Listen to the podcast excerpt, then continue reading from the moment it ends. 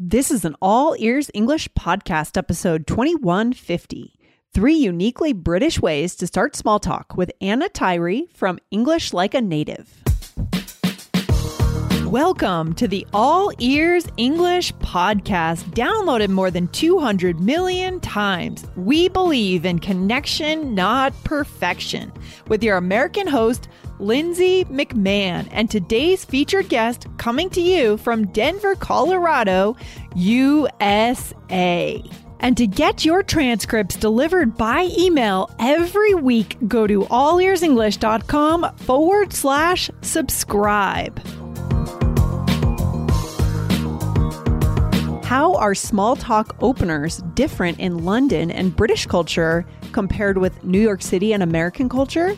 Today, we talk with Anna to learn about three ways to start a conversation that are common in British English. Listen in today. This podcast is sponsored by Ramp. Are you the decision maker in your company? Consider this. For the first time in decades, there's a better option for a corporate card and spend management platform. Meet Ramp, the only corporate card and spend management system designed to help you spend less money so you can make more. Most corporate credit cards offer points as incentives, but those points amount to less than their worth in real cash value. Ramp's business cards offer you cash back, real money in your pocket. Plus, you control who spends what with each vendor. And Ramp software collects and verifies receipts automatically, which means you'll stop wasteful spending and close your books in hours instead of days. Businesses that use Ramp add up to five percent to their bottom line the first year. If you're a decision maker, adding Ramp could be one of the best decisions you've ever made. And now get two hundred fifty dollars when you join Ramp for free. Just go to ramp.com slash easy. Ramp.com slash easy. R-A-M-P.com slash easy. Cards issued by Sutton Bank and Celtic Bank, members of D I C. Terms and conditions apply. Hello, Anna. Welcome back to All Ears English. Excited to have you here. How's it going I'm today? Really pleased to be back. I'm very good. How are you? I'm doing great. I'm doing great. You were back. You were on the show a few years ago where we talked about breakfast foods in the U S and the U K. Do you remember that episode? I do. That was a lot of fun. And I think I remember getting quite hungry during that recording. Absolutely. So I want to remind our listeners to go back and look for that old episode. But for now, Anna, I'd like to introduce you to our audience at All Ears English. So guys, today I have Anna Tyrie, who is the founder of English Like a Native, a company that provides English courses focused on fluency and pronunciation, coupled with an award-winning online community. She also provides lots of free online resources across social media and most notably YouTube and Instagram. At the end of twenty twenty-two, Anna started a podcast on a whim and has since had two million downloads. Anna, congratulations on that podcast launch. That is amazing. Thank you so much. It's been a really fun experience. And thank you for providing inspiration because uh, I loved your podcast before I started. And, and now it's a, a constant source of research and inspiration. So thank you. Yes. Well, it's always satisfying when we have YouTubers come over to the podcasting world to see how amazing podcasting really is. So we're glad to have you here. Today, Anna, we are talking about starting a conversation. But I always ask myself, when it comes to starting a conversation, here on All Ears English, we focus more on American English. I'm curious if in uh, British culture, first of all, where are you from? Where in the world are you from? What city are you from, Anna? So I, I'm from England, yeah. uh, good old England, little island. Um, I actually hail from the north of England, but have been living for over a decade now down in London. Amazing. Amazing. So I'm really curious when it comes to starting a conversation in England and maybe let's say in London, in the city of London, how is it different from, for example, New York or anywhere in the United States? So that is what we're going to get into today. Do you think culture matters when it comes to starting a conversation? Absolutely. Absolutely. I think generally in in England, British British people are a lot more indirect and careful and gentle in how they would start a conversation and throughout a conversation. Um, but one thing in particular that always, almost always starts a conversation is talking about the weather and making comments about the weather here. Oh, I love that. And it's funny, when we were talking before recording today, I realized I consider this an American thing, but I think it might be even more heavy in British culture. Because Michelle and I sometimes talk about the weather. We'll open our podcast episodes about the weather. But I think over there in England, you guys do this even more. Why is that, Anna? Tell me a little bit about the background, the culture. Why are we so into the weather to start a conversation in England? So we don't really suffer from extreme weather here, although more recently we have had a few little um, extreme episodes.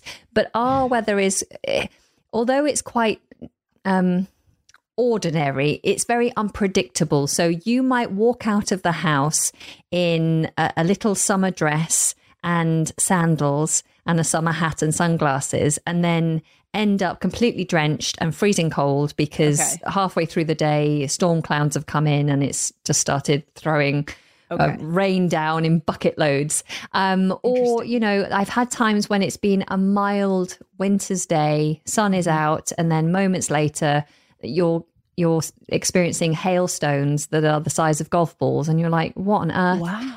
Is going on. And so it's very unpredictable. So we are always thinking about the weather and what we might need. And we tend yes. to go out with lots of bits and bobs that we might need, layers and, you know, an umbrella packed in the bottom of our bag, maybe yes. a poncho, a waterproof poncho.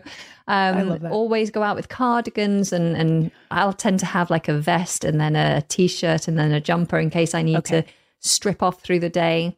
Wow. So I love that. It, I, I didn't know it was so variable, the weather in England, yeah, actually. It really is. It's variable and it's unpredictable. And so I think we are often in a state of surprise and shock mm. about what has occurred. And so it definitely provides a, a good talking point. Okay, fantastic. So before we go into just a little bit of how we would open that, you know, how we would make that statement or ask that question, bits and bobs. I love that you just said that for our listeners, because again, we talk a lot about American English here. We don't often hear that expression. What does mm. that mean? Tell us a little bit more. That is something I would never say. That is uniquely British, I believe. Tell us yes. a bit more. Yes. So bits and bobs is an idiom that just means small, um, unimportant things or lots of little okay. items. Okay. So we all have a drawer at home that stores lots right. of bits and bobs. You know, you yes. might put your safety your safety pins and a spare remote control and an okay. old purse or, you know, those little bits and bobs, little okay. unimportant things. I love it. We call that in the U S our junk drawer. So ah. junk drawer. So good. All right. So how would we then go ahead and open that conversation in terms of vocabulary, Anna, if we want to open about the weather and how much it's changing or whatever your comment is, what would you tend to say?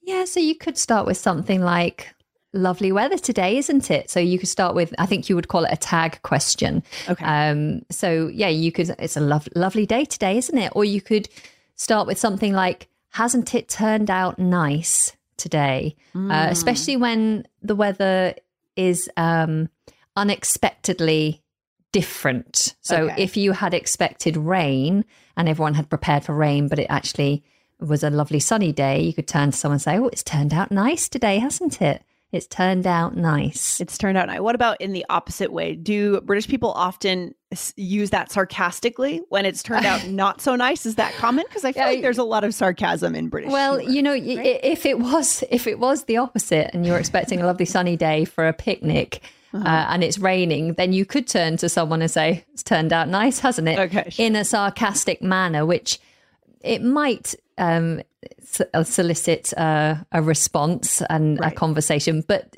we tend to suggest that you don't try and strike up a small talk conversation with humor, especially with someone you don't know, because humor okay. can go down like a lead balloon sure. if you're not careful. Sure, sure.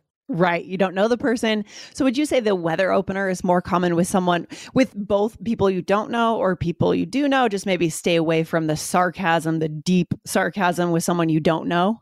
Yeah, I'd, I'd say in terms of people you don't know, just strike humor off the list. Okay. Okay. Is, is best, unless it's very right. gentle, um, like family friendly humor. Um, sure. Yeah. yeah. But weather, the topic of weather is is universal.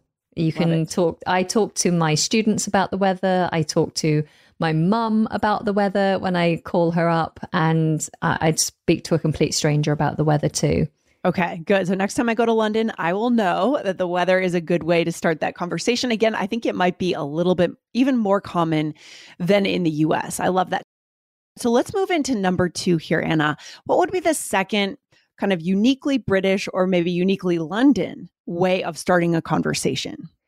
So complaining about public transport. So talking about your transportation woes, because we have we have quite a, a large transportation network, especially here in London. We have or we have the the tube, which many people mm-hmm. who've been to London will know.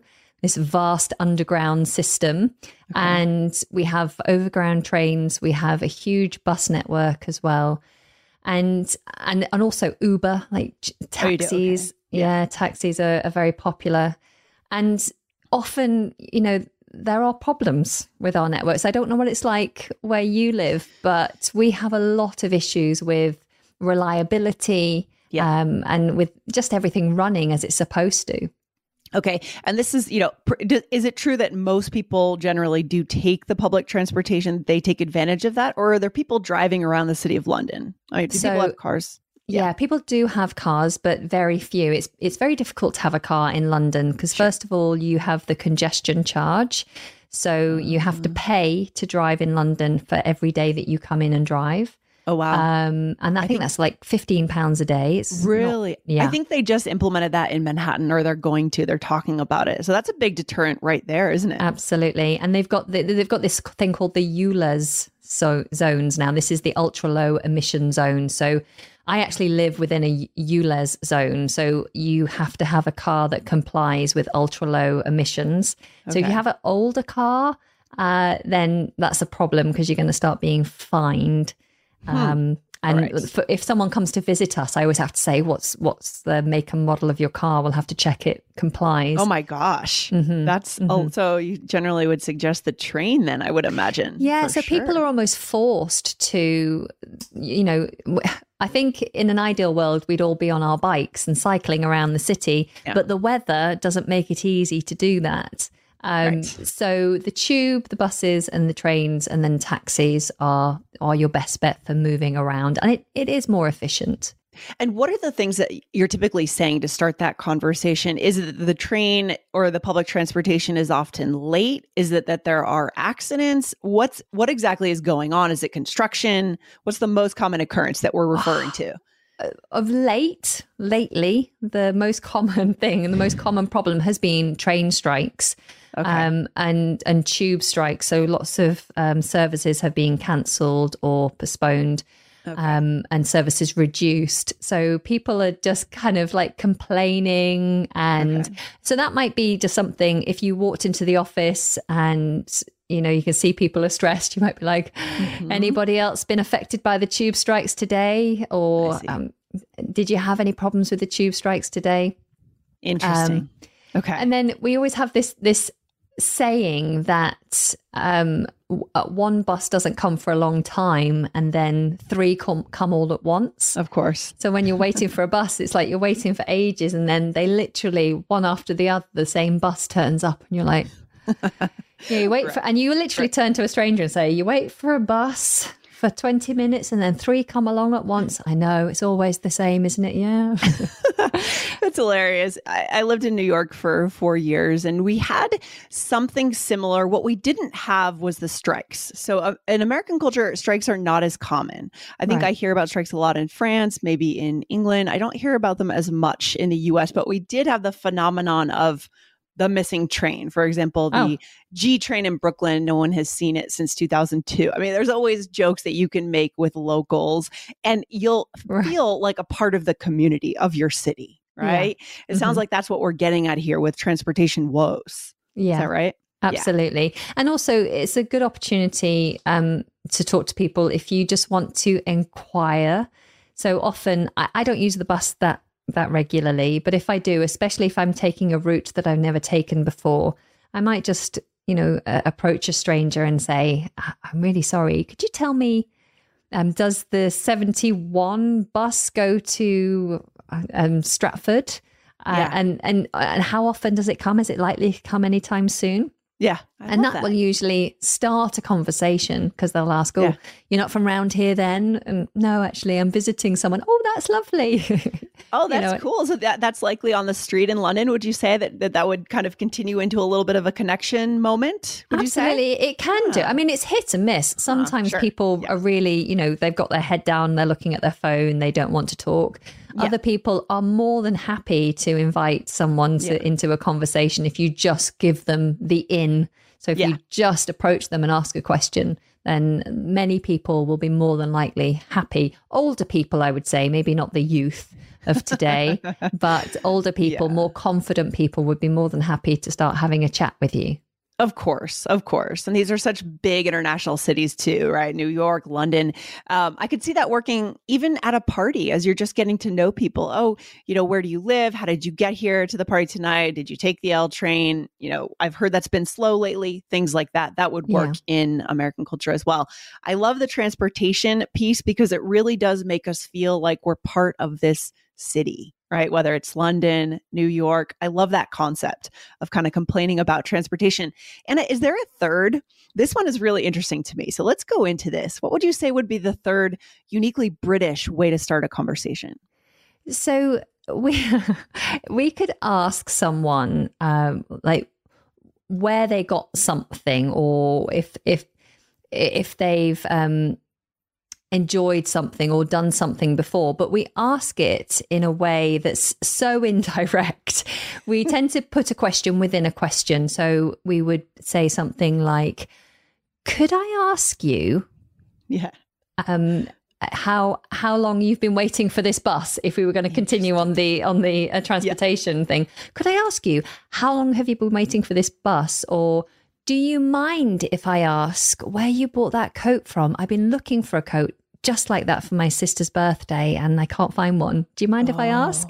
I love and this. It's just this way that we put a question within the question of, can I ask, could I ask, or do you mind if I ask? Okay. You know, because no one's going to turn around and say, no, you can't ask. Right, of oh, course well, not. Okay, right. then. I know. Find this one absolutely fascinating because I think in American culture, you'd see this less. I think you would see, see things like, hey, I love your coat. Or, um, by the way, where'd you get your coat? That's an amazing coat. I love it. Uh, it's just, why do you think this is so much more common in British culture? Asking permission to ask. Yeah, I think this just comes down to our our... nature of being very indirect. It does feel like a very American thing to say, hey, to someone, anyone, hey, I love your coat. Where did yes. you get it? That feels very American. And actually, I remember walking down the streets of New York and some guy just walking up to me and just saying something like, hey, you look like you're having a great day, are you? And I was like, yeah, thanks. And it's like, great. And just then hilarious. Walked off and I was like, what was that? Okay, that's hilarious. I yeah. love that anecdote. Yeah, yeah. And I always just think of this kind of very direct confidence yeah. of, of Americans. Whereas okay. with with the Brits, it's almost like you can't look at people, you can't give eye contact. And if you do, you have to ask permission. Is it okay if I talk to you? Is it okay if I look at you? You know, it's not everyone, of course, I'm generalizing, but of we course. do have this very indirect nature. So hmm. can I ask you, is it okay if I talk to you? Yeah.